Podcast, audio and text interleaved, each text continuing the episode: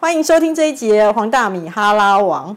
我们今天还是邀请到大师兄，大师兄好。大家好，我是大师兄。大师兄是在补录我的第二个开场，但是我要今天要谈的主题会是大师兄。听说你以前在开过一些特殊的车，呃，你开过哪种哪几种车呃，运钞车跟解体车啊，啊？真的都蛮酷的。那我们先来聊聊运钞车的故事。开运钞车薪水多少？因为他加班就是他是有就是固定的薪资啊，差不多三万出头这样。可是他加班加很凶，就大概周休一日这样。周休一日，然后然后就加班的钱会给啊，所以就算一算有大概快四万吧，我就觉得四。万。对啊，我就觉得不错。就以我之前做的工作来说，我觉得这份薪水不错。欸可是他周休一日，那你说加班钱会给，等于你们每天都是在加班。对，天天都在加班。对，因为其实运钞不只有运钞，运钞很好玩。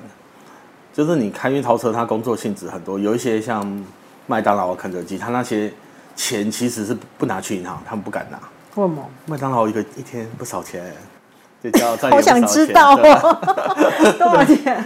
就是可能四十几万这样一家店一家店。嗯对啊，也就少的就十十几万、二十几万，最少也有二十万啊，嗯最多有到四十几万这样。他们不敢拿，所以他们花一趟五百的钱，请我们开运钞车送到银行，送到我们的那个基地，基地再把那些钱汇到他们的银行这样子。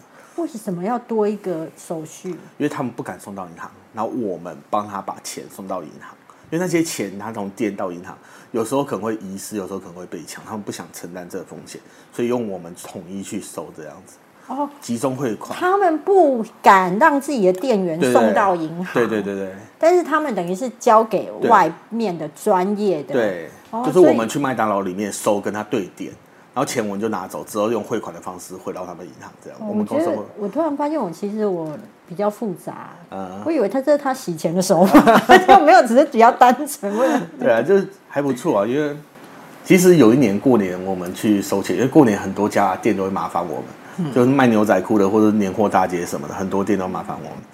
然后我们有一家店，我们每天过年那三天，我们每天都收大概三四百万，做什么的？寺庙。寺庙，香油钱，我每天都拿点钞机去那边点。一天可以收三四百万的香油钱，对对对，我觉得很棒啊，因为每天在那边，因为我们吃摘菜嘛，他们都准备摘菜，我边吃摘菜边点钱，感觉就好棒。可是他，哎、我有一点好奇啊，每天心中丢进去的钱嗯，又不知道多少，他怎么会知道你们到底有没有 A 走嘞？就是钱满之后，他人会点一次，我们人再点一次。对，我们点的很清楚，就是说他们人点一百万，我们人再点一百万给他看，然后就是他们会记账这样子。然后他，然后他们点完换你们点之后，你们再送去银行。对，然后呃送到我们的总公司，我们总公司会再点一次。我们总公司就是等到钱满之后，再用一台大台的车送到银行这样。哦，对所以庙是一天可以三四百万。对啊，那是有规模的庙宇啦，不是那种小庙这样。那第二名呢？第二名哦，汽车旅馆汽车旅馆，也蛮多的，还有加油站 这两个，汽车旅馆可以多多，我我觉得蛮多，就大概跟麦当劳差不多，或比麦当劳多。跟麦当劳差不多啊哦。所以其实吃东西都很重要，对啊，各种吃东西。对啊，对对对，不管是精神的、食欲的，或是胃的，都嗯很重要。也是四十几万这样子，嗯很不错。有，因为我我一开始去应征运钞员的时候，他有做一个测验，就说，哎、地板上有很多袋硬币，你要把它搬到某个地方这样子。那我那个时候其实我没出过社，呃，迎亲那时候有出过社，我一直以为说我努力搬，他就会录取我。对啊后，后来发现，其实运钞员很缺人啊，有去应征的基本上都被录取。那为什么要搬钱呢？就是你要去收硬币。哦。对，因为有一些公就很大的公车站，他们有很多的硬币要你抬回来，所以我每天都去。我后来才发现我很会抬，就叫我去抬硬币这样子，所以每天就 所以你当时如果面试不要表现那么杰出，对你就可以收纸钞。对对对对但因为你太杰出了，对对对，耐操哎哦，就去收硬币。哎对，啊，你后来有装虚弱吗？也没有，就没办法，就没人摆硬币这样。对啊，所以有时候也是不要太优秀了，要哎打听一下。对啊。然后那个时候我运钞的时候，我发现一件很奇怪的事情，因为我们去 ATM 换那个边上那 ATM 换那个钱夹嘛，嗯，对，所以我们那个时候换钱夹的时候，都会钱袋都会有根链子绑在自己的腰上这样子。因为一开始我想要奇怪，怎么绑个链子在我腰上？我觉得拿的时候蛮好拿。对啊。然后有一天我学长，什么是钱夹？就说呃，ATM 其实是这是一个一个钱夹这样进去，它才有钱可以领这样子。对。对，所以钱夹会放在一个袋子里面。对。所以我们那时候是打开袋子，然后拿钱夹把空的放进来，新的装上去这样子。所以那袋子基本上都会有根链子绑在我们身体上。有一天我就问学长说：“哎，为什么我们要跟链子绑在我身体上啊？”然后这样人家才抢不走啊！他开枪第一个就打你，打完之后才把现在可以把钱夹拿走。我说：“哇靠！那绑在我身上是对还是不对啊？”他说：“对啊，因为你比较胖啊，因为他比较拖不走这样。”所以其实是两个人一起去。对。但是因为你比较胖，所以就绑在你身上。哎，还有我是新人。你是新人。对对。所以老鸟就不用绑那一个。对。就比较不会被枪。杀，就不会被抢劫的时候不会注意你，因为他要把钱夹拿走，然后钱在你身上。对，他第一个应该是，要么你就很快的把自己裤子脱下来吧，因为是绑在那个皮带上面，就看自己脱的快不快。他脱不快的话，就跟他讲，我不要，就只能拜托一个。对。哎，你教会我好多事哦。第一面是不要太平底，第二就是有时候钱在自己身上不是好事。对啊。而且我们装备没很好，我们就一根甩棍，一根电击棒，电击棒只有车长可以拿。所以你是没有电击棒？对啊。然后有一次去玉山银行的时候，我记得是玉山银行啊，的时候那个学长把电击棒给我，就是说因为我们要拿钱嘛，对，钱很多，所以我就把电击棒夹在衣下，然后去拿钱。啊，拿一拿漏电，被电到。对。然后学长看到我漏电，他就立刻抓着我说：“这边是玉山，不能交，因为行员很真啊，行员都年轻的。”为什么不能叫？就是说不要叫，不要叫。这边的这边行业很正，因为我们之后还要来。就是说在台湾银行都可以打交，因为他们有些琴比较老，就是行员年纪会比较大一点。可是问题是漏电，他叫你不能叫，对，他就很丢脸啊。就是说 很丢脸，因为我们是专业保全，我都骗人家说有枪这样子。但你们没有枪。哎哎，这个 对，哎，电击棒会漏电，对哦，很棒呢。哎，可是我有点好奇，就是说，请问一下，嗯那为什么感觉上这么这么棒的，就是可以每天跟钱在一起的工作，为什么会缺人呢？因为他的福利不好，因为你车一撞到，他车很烂啊。我曾经，我觉得。我们待会归纳一下，到底有哪一些让我们出乎意料的？有 有一次有一个学长在国道开开，他轮胎跑掉，就四个轮胎有个轮胎跑掉这样。对啊，然后有一次我在，因为我是去某一家医院的那个公车站收钱，所以每次车都超超载啦，讲真的都超载。有一次，因为那个那个那个国道它有个大下坡，有一次下坡的时候刹车没了，我学长只能用手刹这样。一来拉下来，他在边拉的时候边跟我讲说：“哎，等下出事我要怎么办？”我说：“我不知道啊。”然后如果被后面的卡车撞到怎么办？我说：“我也不知道啊，反正就看能不能安全回去这样子。”其实那时候我就不想做了，但是我大概做快一年多。你可以做一年多，对啊，的事情这样子。然后我们我们不能在同一个地点休息太久，所以我们不能坐着吃饭，因为 同一点同一个地点休息大概二十分钟，他总部就会打电话，因为我都装追踪器嘛，就打电话来说你们在干嘛。为什么不能在同一个地点太久？因为同一个地点太久，他可能觉得我们遇袭了，可能觉得我们在把钱搬走，可能觉得我们在干嘛，所以他会打电话来跟我们讲说：“哎，你为什么在这个地点太久？”嗯，对，所以我们吃饭就是一定要在二十分钟内吃完这样，或者边开车边吃。有时候你吃，有时候我吃。所以我年轻的时候最想要找一个说我可以安安稳稳坐下来吃饭的工作，因为我便利商店也是啊，你吃饭吃到一半，客人来了会放到饭旁边，然后赶快出来这样子。然后家乐福、大润发也是，就忙的时候你就没有办法吃饭这样。所以后来去长照就可以了。长照也不行，长照也不行，长照更惨。为什么？因为长照我们都是照顾完爷爷奶奶吃饭之后，我们再去吃饭，因为先喂他们吃嘛。他吃完饭，他们就想大便，就是我在吃饭的时候他会按铃，然后我再赶快去把他屁股擦一擦，对，然后整理一下再回来吃，然后他又在按铃这样子。因为有一些上比较久，或是很多人在上的话，你根本就没时间吃饭。嗯，对啊，所以我后来就觉得。我 生涯最终的目标是，我想要找一个可以可以有时间坐下来吃饭的工作。接体员可以吗？接体也不太行，也不行。对啊。对啊，火葬场反而可以啊，火葬场现在可以了，所以你现在终于心想事成。对对对，很很感谢有个加班给我钱又可以正常吃饭，真的是很棒的工作，真的很棒的工作，我突然都有点羡慕你。但是你并没有解答说为什么他们那个运钞车会很缺人，就除了设备以外，除了设备以外，还有有些人不喜欢那工时，工时太长。工时多长啊？就是我们下班会加班那我们加班加什么？就有时候可能是机器保养，那时候有时候机器保养钥匙在我们运钞部这里，所以我们要拿钥匙去给人家保养，这样保养运钞车。还有取卡，嗯，对，有一些卡人卡卡在那个提款机里面，我要去帮忙取卡。哎，基本上就这样，所以晚上我们会留可能比较晚一点这样子。那每天开车在外面出车祸的几率就比较高。然后我们有一次是，因为其实我们运钞车里面有四台监视器。有一次有一台车不知道哪个监视器，反正它四台里面有两个监视器坏掉，所以他们少，他们掉了一包钱。啊，四台里面四台监视器，然后有两个监视器坏掉，然后就可以掉一包钱。对，这时候是两个人开车，对啊，然后掉了一包钱之后，很很有趣，因为我们都是钱，然后跟着车回去，然后我们要缴上去的时候，前面那个人也在点钱，对，所以那其实有两道关卡。有问题，第一个是监视器有问题，第二个是里面点钱那个人也有问题。为什么他少掉一包钱，他没有发现？嗯，然后那包钱一共是四十几万，后来那台车两个人对分二十几万，可是二十几万就是他们，可是其中的一包钱，可是那是他们大概半年的薪水，所以后来有个人不做，这也是我萌生退役的一个另外一个心，就是车太烂啊，然后。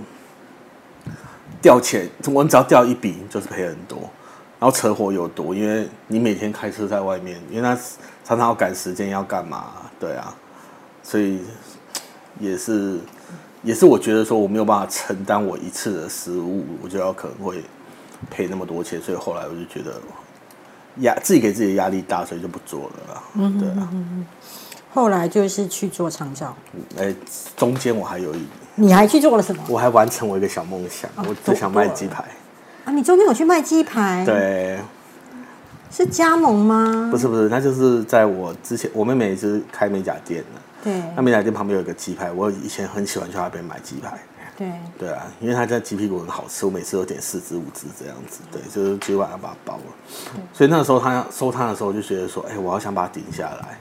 我跟他联系，就拿我，因为我爸第一次中风的时候，其实有保险，嗯，再加上我们负担没那么重，我还有点积蓄，这样，我想拿我积蓄去完成我的梦想。就为什么会想要开鸡排店？因为我妈以前就卖鸡排啊，然后我家以前很少吃鸡排，因为我妈觉得我太胖，不给我吃鸡排。所以你妈卖鸡排，但你很少吃鸡排。呃，我都去对面买，然后再买回来我妈鸡排店这样，我妈就很生气。就拿零用钱去对面，因为我那乡下只有两家鸡排店，那家鸡排店只有礼拜三、礼拜五才来，所以我那时候就拿，因为他不给我吃鸡排，我很生气，我就拿我积蓄去对面去买鸡排，买完就很高兴了。哎，你这个镊子，就是你妈辛苦赚钱，让你去敌营买个鸡排回来气她。对，因为我妈那时候很生气，就觉得说我怎么可以干这种事？我就说你又不给我吃鸡排，我只能做做这种事。那你自己摸良心讲，你妈炸的鸡排跟她对面的鸡排哪一家比较好吃？我妈比较好吃。你妈的鸡排比较好吃。我妈做吃很厉害。我真的哦。所以等于是你这时候就会觉得说，如果你开鸡排店，可以一直这辈子一直有鸡排吃。哎，这是另外一个，这是一个原因。另外一个原因是我希望说，我朋友来的时候可以跟他好好聊。我很喜欢开一家可以跟朋友聊天的店。嗯，那鸡排店就是我一个选项这样子。对，所以那时候就把他店顶下来。我顶下来的时候问他生意好不好，他说好。之前都有一个人会常来买鸡屁股干嘛？那我开店到。到我倒店的时候都没有看到那个人，后来想想那个就是我啊，对，因为那时候一直在想说奇怪，他一直在讲说有一个人会来买很多鸡屁股，基本上都是三五天就来买一次，我就想哇好棒啊，竟然有人跟我一样那么喜欢鸡屁股，所以后来发现，就是你原来你就是那一家店的大主顾啊，对啊，所以你买下来很合理呀。后来发现只有我这个客人。啊，只有你这个客人，那边不适合工，那边不适合卖鸡排，因为那是一个夜市的外围。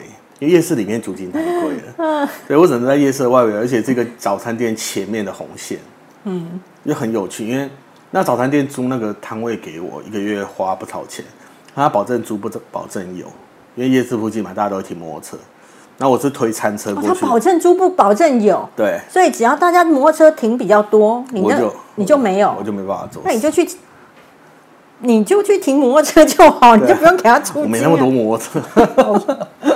对，所以我每那时候每次推摊车出去，因为我摊车是我外面还有租一个仓库，因为摊车不能放外面嘛。那时候仓库我每次就是推那个摊车出去，我都在想说今天会不会下雨，然后摩托车会停满这样子。因为有一次我移别人的摩托车，然后被人家打了负评，然后骂我这样子，因为我不移我没办法做生意啊。嗯，那我移了，其实附近的人对我的印象会不好，就是说我会移人家摩托车干嘛的。嗯，所以我那时候前面生意没有到很好啦，就做得来。而且我朋友来，其实我朋友后来蛮多给我捧场的。可是朋友来，我就会送他很多东西。后来发现我没赚，有两回事啊。就是说你送他东西，因为我就很海派嘛，我觉得没差。后来没有算到利润这种东西，对对啊，就没赚这样子，所以我就觉得很可惜。因为其实大家来就是要给我赚钱，我后来知道，大家来其实是要给我赚钱，不是说要贪我的一个甜不拉、一个薯条、一个干嘛的。可是我就觉得说你来了，我就要给你物超所值的样子，这样、对啊。所以我那个时候基本上就每天吃鸡排啦，因为就买旁边的便当好贵，吃自己的鸡排那个成本比较划算，这样。而且我在途中遇到了台湾的毒油毒粉事件，都遇到。哦你你都遇到了，还有九层塔史上最高啊，很可怜、啊。欸 尤其是毒油最让我心碎，你知道吗？为什因么？那时候听说有一桶一百还是一百五的油这样子，嗯，对，然后反正你有用毒油的，政府都会强制店家把那个油桶收回去，对，就是他到时候会赔你五百块，对，表示说这个油是有瑕疵的，然后顶薪来顶薪帮忙赔那五百块这样子，对，所以我那时候想说，因为那时候我快收了，我家里面还有大概二十桶空桶，嗯，我就觉得说哇，削了削了，这样算上也有一万块，二十桶乘以五百块，对啊，一万吗？对啊，对，我说至少还有一万块可以拿这样。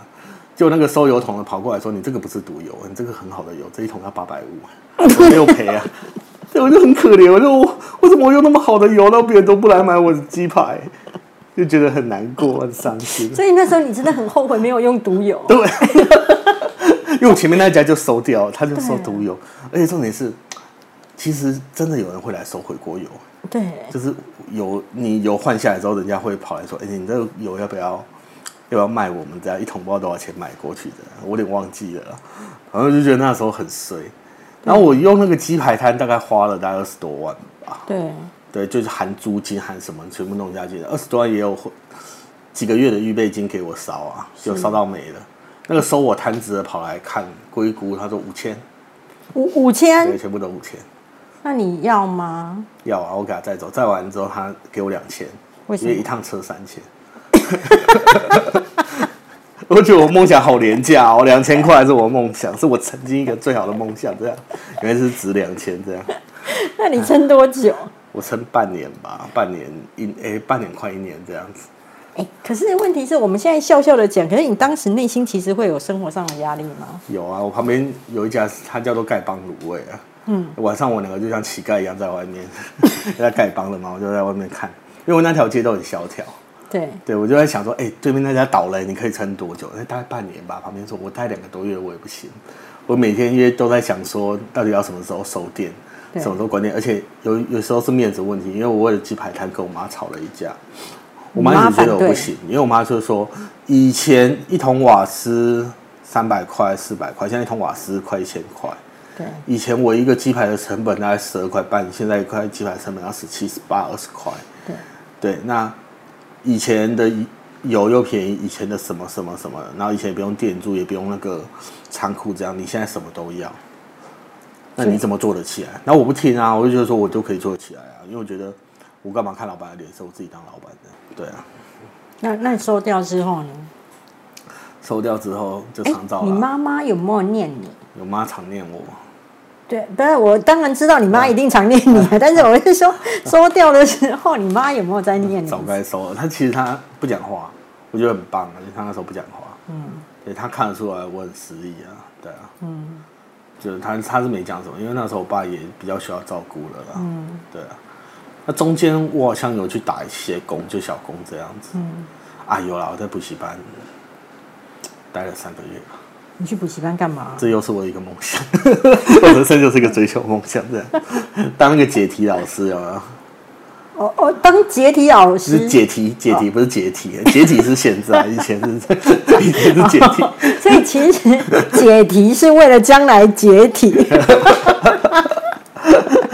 那时候就认识很多小朋友，因为我觉得，其实我喜我我很很仰慕老师，嗯，觉得我国小、国中、高中、大学我都遇到很好的老师，对，这真的是我很幸运的事。我出书第一件事，我不是拿书给爸妈，我是拿书给我高中老师，哦，真的、哦。对，然后每个老师我都发一本，对，因为高中老师对我影响很大。呃，我以前其实我跟我爸没有办法沟通，我有什么事情我都去问我高中老师，这样我高中老师很乐意给我解答，尤其是大学的时候，因为没钱吃饭就回去蹭饭这样子，通常中午都蹭得到一顿。所以你大学的时候，只要没有钱吃饭，就回去找高中老师。哎、对啊，高中老师找我来蹭饭就会请我吃饭这样，我觉得高中老师很棒这样。我天啊，很感人呢。就每次他都说：“哎、你怎么有两串脚？哎、我九月二十八号也要去蹭他饭呢。因为以前就觉得说，其实我们蹭饭，他要带我们去吃那个外面的类似小吃，有没有？对啊，小店这样。那等到自己出社会，其实就变了啦。我都要求要去餐厅这样，吃比较贵。你就是你去蹭饭，还要求他 餐厅，蹭餐厅其实你人也蛮好的。对啊，那我出书其实我高中老师帮我最多，因为那时候帮你听打嘛？我们 我出我出书的时候，其实是我最失意的时候。为什么？我就想自杀的人写的东西又快又，我那时候很用力的想把我这一辈子发生的事情写写出来，所以我那时候是写的很用力，写的很快。然后之在这之前，我有去问我高中老师说，对人生的茫然啊。然后我高中老师就说，哎、你既然那么会讲这些有的没有的故事，你为什么不在网络上写这样子？所以我到时候开始在网络上写。你是因为他才开始在网络上写？。对对对，我是因为他在在在网络上写，那写的时候，网友的反应呢？我觉得网友反应还蛮棒的。怎么说？他会觉得说，我觉得啦，就是我后来发现，其实失忆的人不止我一个，其实蛮多人也蛮失忆的。嗯，我那时候其实我也不知道我未来要干什么，我也不知道我可以做什么，每天就是上班睡觉，上班下班，然后你那时候有上班？那时候有啊，那时候我就在殡仪馆了，我是前年写的，二零一八年，对啊，所以那时候就觉得，其实大家也蛮喜欢看我写，因为我老实说，我去殡仪馆，我就是想找一个比较好死的方式。你是为了研究好死的方式才去殡仪馆的？一一方面是我爸那个时候已经往生了，我在那边真的很宁静啊，我就很适合我，又不想跟人接触。另外一方面，我真的很想知道死到底是怎样的概念，对啊，死是怎样的，死后会有怎样的场景，这样，所以我想去殡仪馆，我觉得很棒，这样。可是你你补习班完之后是先去长照，对，因为补习班真的是打破我对老师的印象，因为我觉得老师应该是快快乐乐的跟学生互动，然后他有什么心事可以跟我说，我可以帮他解决。那课业我也可以教他这样子，可是我不想勉强学生。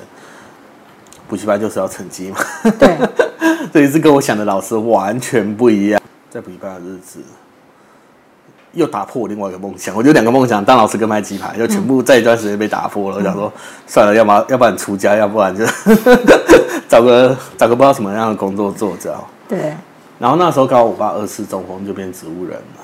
对，因为我妈这人，我们就是那种甘苦惯了，我们不会叫看护去整理什么，我们都不会叫。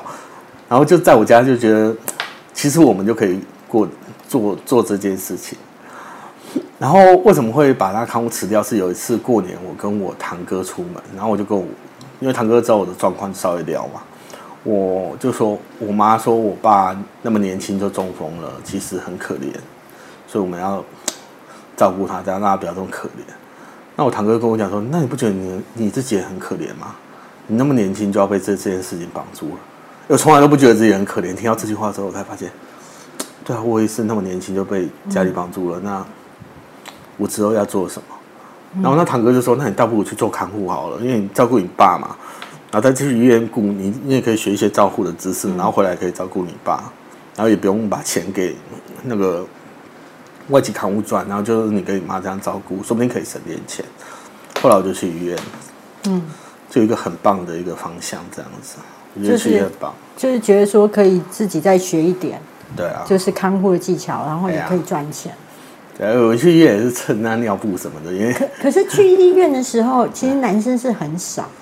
哎，我跟去医院男生很不吃香，因为看护在医男看护在医院医院非常不吃香，因为你今天你女病患，他只会给女看护做，他不会给男看护做。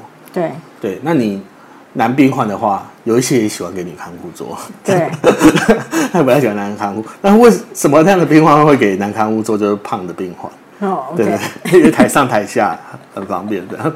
对，所以就是告诉大家说，如果假设将来自己比较希望是女的看护来服务，呃，就不要太胖。对对对，要减减这样。对对，收获很多对。啊，因为有一次我做看护做到哭哎、因为那时候我的看护就这样一排，然后大家都要去照顾对，各种病患嘛。然后以前我是不照顾女看护，可是后来有一次人手不足，我去照顾一个女看护，结果女病人、对啊，女病人女病人对，然后后来就我帮她换尿布换到一半的时候，外面突然响，她她老公来啦，然后就要躲在厕所里面。我第一次因为人家老公来我躲厕所，竟然是看护的时候，竟然是因为我做看护的时候，我就觉得很可怜。我那时候在厕所，我有点我有点难过，我想说我怎么我这我是谁？我在哪里？我干嘛要做这种事？我觉得我好可怜哦！我只是帮他，我只是觉得他是病人，我要去照顾他。可是既然我今天要躲在厕所里面，我就觉得那你就真的等等到她老公走出来的时候哎、才、对啊，那个看过来敲门说：“哎、她老公走了，我到底是谁、啊？我怎么我怎么要在这边承受这种事情？这样可是我不懂哎，为什么你不能跟她老公撞对面呢因呢为？她老公就是说，他不太希望男看护来照顾他老婆，他有讲过。然后因为我们人手实在不够，实在没有办法这样子。对啊，其实他老婆也蛮胖的，所以他还是帮忙，这这大概是这样。然后我那个时候去受完训之后去当男看护的时候，因为我在医院的护理之家那个 team 的其中一员，他就说那个 team 那个地方有多少病患，我们就是各自分配这样子。可能我负责这一排十床，另外一个负责另外一排十床这样子。那有时候我们会互相支援，或者说中间再卡一个第三个人，然后来帮忙我这两排支援这样。那主要是我姑那死床。他为了我把那一排全部都变成男生，哦，很好啊。对我就觉得还不错。可是你这样也不用躲躲厕所啦。哎、我我第一次去面面试的时候，那个护士长就问我说：“你有交过男，你有交过女朋友吗？”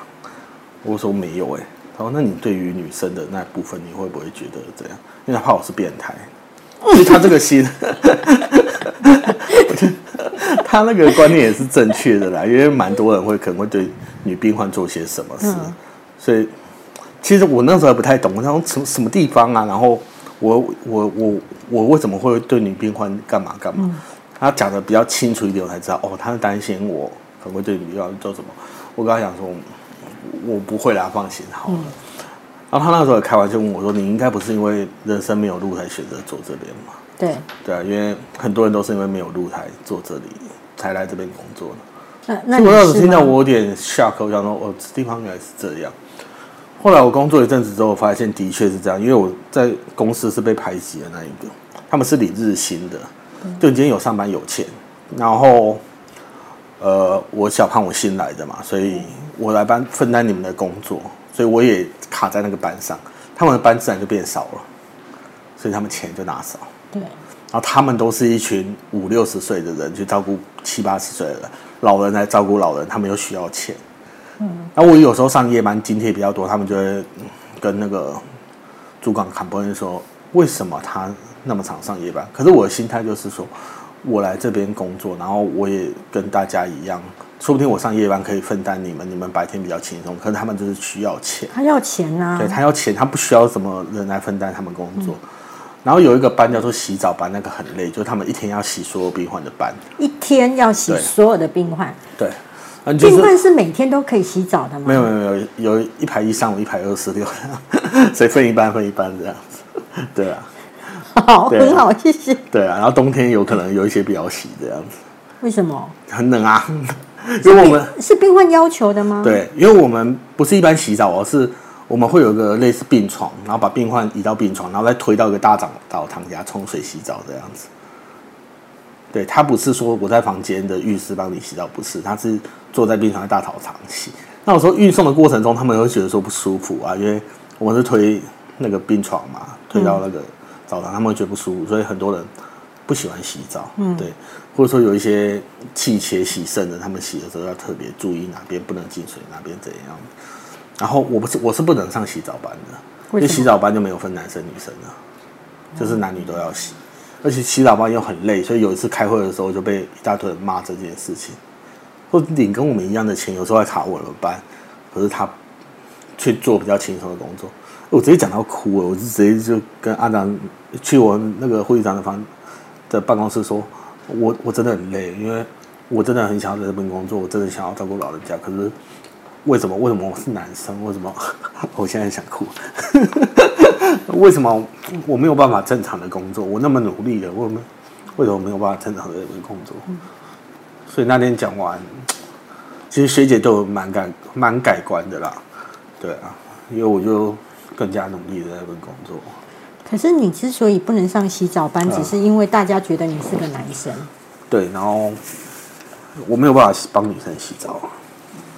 对啊。但是你自己本身是不抗拒的。对，然后说你都愿意做。后来我要求一个说，那能不能以后就是男生洗一下，我女生洗二次，就还成功了。我就那时候成功了，成功了，真的。因为我觉得我要改变自己，我要做给人家看，我不要被人家瞧不起的，因为我很讨厌人家瞧不起我。对啊，是我感觉啦。对啊。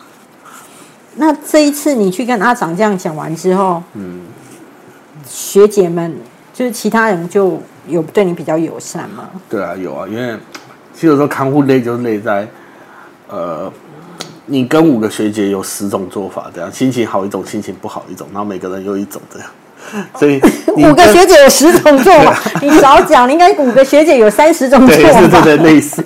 就我跟 A 学姐，她要说 B 学姐教的是错的；我跟 B 学姐的时候，C 学姐教的是错，因为他们各自有各自的想法。想法，对啊。所以我有时候做事，我要看一下我班表啊，明天我要跟谁做，然后早上先看一下他心情好不好。你心情好跟心情不好是不同做法，这样。对，对，我要那时候我觉得在医院我学的察言观色，觉得蛮厉害的。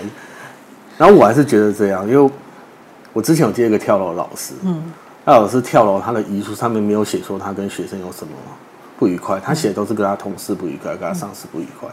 其实我那时候想起我做看护，我做看护我跟病患没有什么不愉快，可是我跟我的同事很不愉快。嗯，我就觉得说，今天我就是来照顾病患的，为什么我所有的压力都在同事上面？我不了解这个啊，我觉得很累这样子。对啊，嗯，我那时候其实也蛮快乐，我很喜欢跟老人家互动，因为你可能会有很多角色啊，就不孝的孙子啊。多年的酒友啊，一起去酒店的，就之前有个洗澡，就我当时在洗澡的时候，就有一个老人家跟我讲说，每次都是一群很丑的女生帮他洗澡，跟他以前不一样，有点老人痴呆，就觉得说可不可以换一批女的？啊我就看那些学姐，我说没办法，因为都是学姐帮他洗澡，他一直以为那那时候是他在外面的时候，嗯，就在外面花天酒地的时候，然后只是说这一家酒店的女生都长得不漂亮，对对对，那他以前都跟我讲说晚上。他在他在医院晚上都会有人，有个穿红衣服的女生来脱拉裤子，他很害怕。对，那我来的时候就变成穿红衣服的男生会来脱拉裤子。那 睡到一半，我要看他有没有尿尿，我就把他裤子脱下来。这样有时候太粗鲁，他晚隔天早上就开始在跟他女儿讲，晚上好可怕，有一个穿红衣服的女人一直要来脱我裤子。对啊，然后但当时我来的时候就变男生了，就是在那边讲。对啊，其实我喜欢跟那些就面临失智的老人家聊天，是因为。我觉得很有趣，他一直跟我讲他的故事，然后我讲我的故事，他一下就忘记了，隔天又很很很有兴致的在跟我讲新的故事或干嘛，我可以在他身上感受到是一种完全没有压力的对谈，就感觉像我爸跟我妈，就我爸中风之后，我妈跟他的对话。我爸以前我妈从来都没有叫他老老公过，可等到他不能讲话的时候，我们爸妈每天都叫他老公老公这样子，然后就。我觉得他们夫妻相处融洽，就是因为有一方没有办法说话，所以让夫妻相处 相处的非常融洽。这样，对啊，所以我觉得，所以如果其实夫妻之中有一方如果闭嘴的话，其实就比较容易百年好了。至少是我看到的，也就从吵架变成说和乐融融，这中间真的是要有一些过程了。对啊。哎呦，我问你一个比较残忍的问题哦，你会不会觉得，因为其实你在长照嘛，那你会觉得久病无孝子吗？久病孝子我有看过，你有看过久病的孝子？有有，的确是那个真的很厉害的孝子。什么样？久病无孝子也很多啦。那个是，反正他妈妈在年轻的时候出车祸，嗯，然后需要装气切，嗯，他是一个老师，他每天晚上都来看他，每天晚上，每天真的是每天晚上。有一次台风天，他还在这边住，因为我有规定不能在那边住，可是他台风天他住这样，嗯，可是我觉得他问题很大，为什么？他已经没办法。没办法过他妈妈不在的日子，他每天都会来顾，然后他没有生活，他没有自己的家庭，他没有自己的小孩，对，他唯一的目的就是上课跟照顾妈妈。我觉得他应该有生病，我觉得他每天来就是很认真的照顾，然后会跟我们分享一些比我们更专业的照顾知识，因为他每天都在上上班空闲时间，他都在学要怎么照顾他妈妈，学学学。那你有看过他老婆吗？他没有家庭，他人家把他推荐推荐那个女生给他认识，他说不行，我要照顾我妈。他为了他妈，其实也不结婚，他就是照顾他。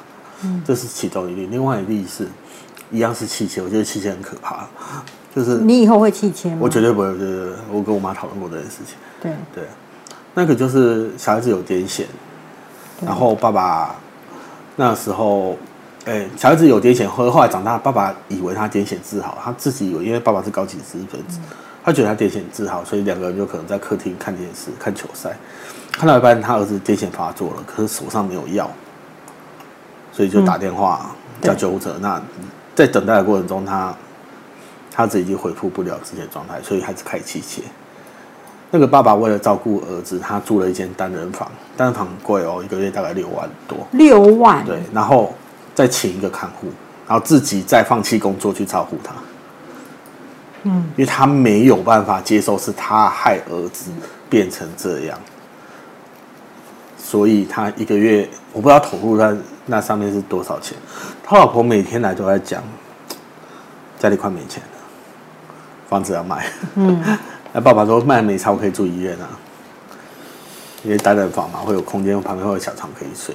所以他爸，他爸就是想要把陪伴他儿子，那儿子到最后最好的最好的状态就是手举起来跟我们打招呼，这是他，他到现在应该是说他以后最好的状态就是这样，打招呼是他最好的，嗯，恢复到最好的状况就只有这样，对啊。我其实，因为其实我看你的书，其实我真的两本都有看完过。我们光看这么久，然后但是其实因为比较久，有点忘。然后因为你知道，我昨天又忙着在开团，还也来不及。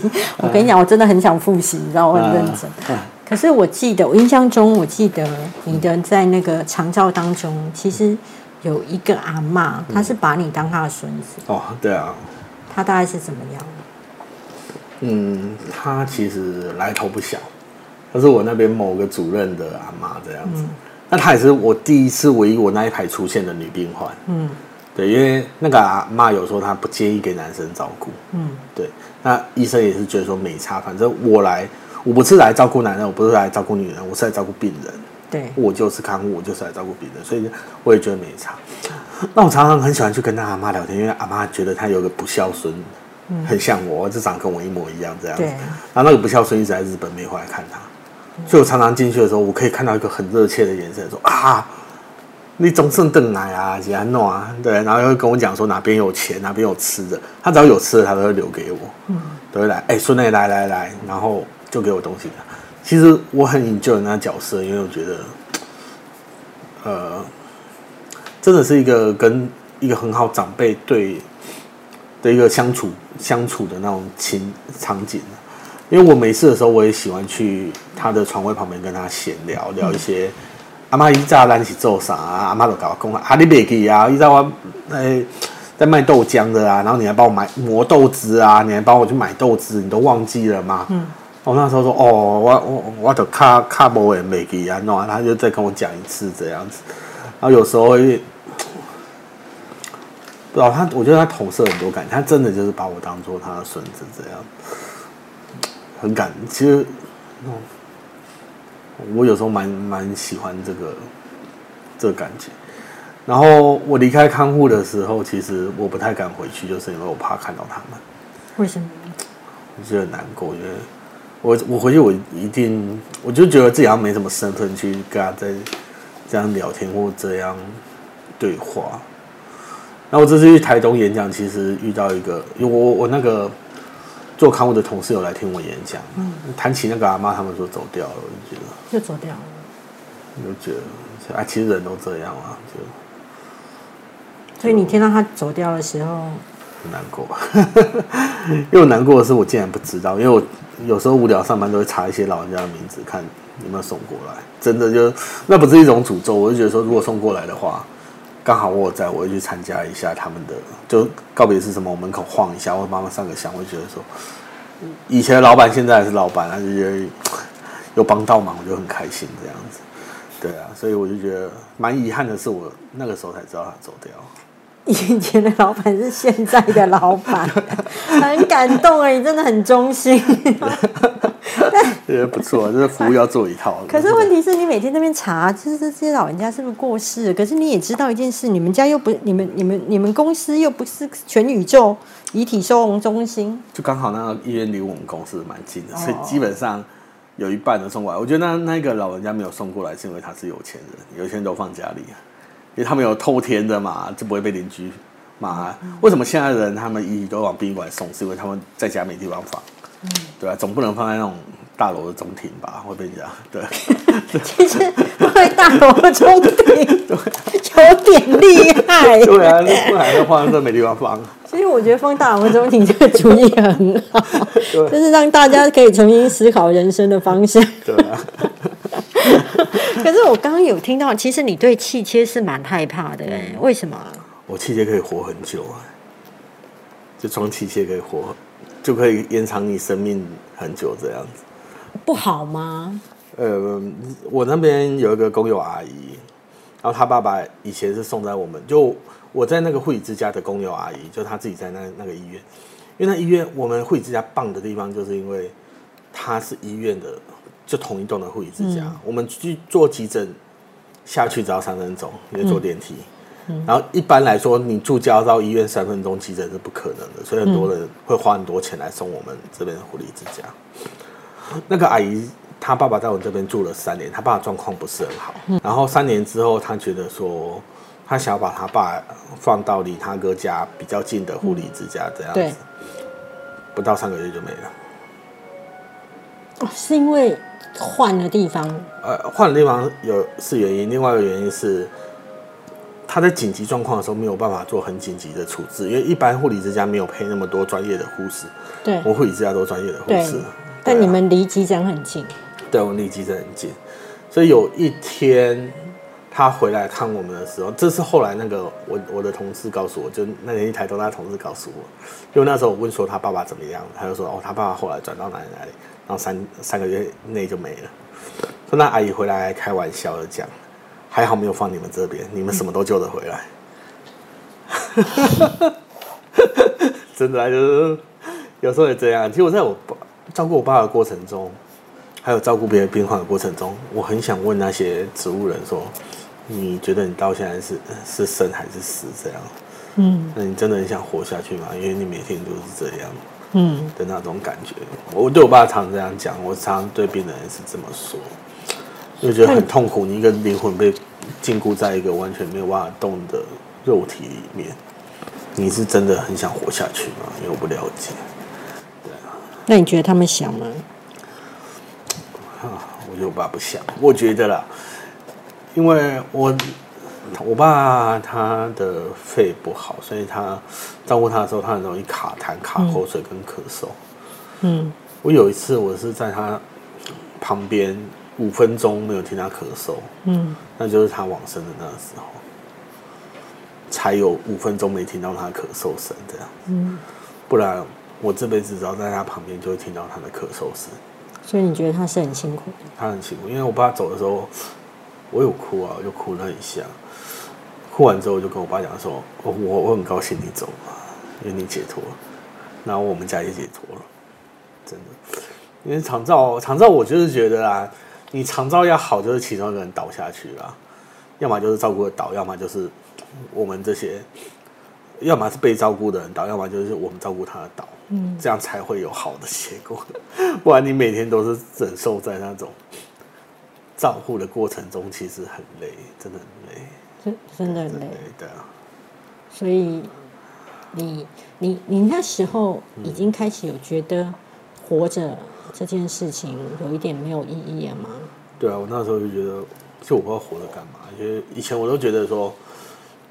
嗯，人生就是要这样，自己赚，这辈子赚都要这辈子花掉。然后我可能我今天出去，隔天就被车撞死。嗯，所以我就很珍惜每一次领薪水那段时光，这样子，因为那些挥霍干嘛，就觉得很快乐。因为至少在餐厅大餐厅吃饭，让我一直吃的感觉，让我觉得我活的，我我在活着，而且活活得比别人好，这样，因为我很多东西吃这样。然后到后到现在，我就不这么觉得，我就觉得我想要。用剩下的日子，我说不定我明天也被车撞掉。可是我被车撞到，我到阎罗王面前，我想跟他说，我没有什么遗憾的，也不用放我回来，嗯，干嘛了？我觉得我想要过过这种生活，就是没有遗憾的生活，这样。所以，我现在只要一放假，就想要带狗出去玩。我觉得，我现在主要就是我要骂我妈跟狗，就这这三个我要顾好，然后我就觉得我人生只要围着这三个打转掉。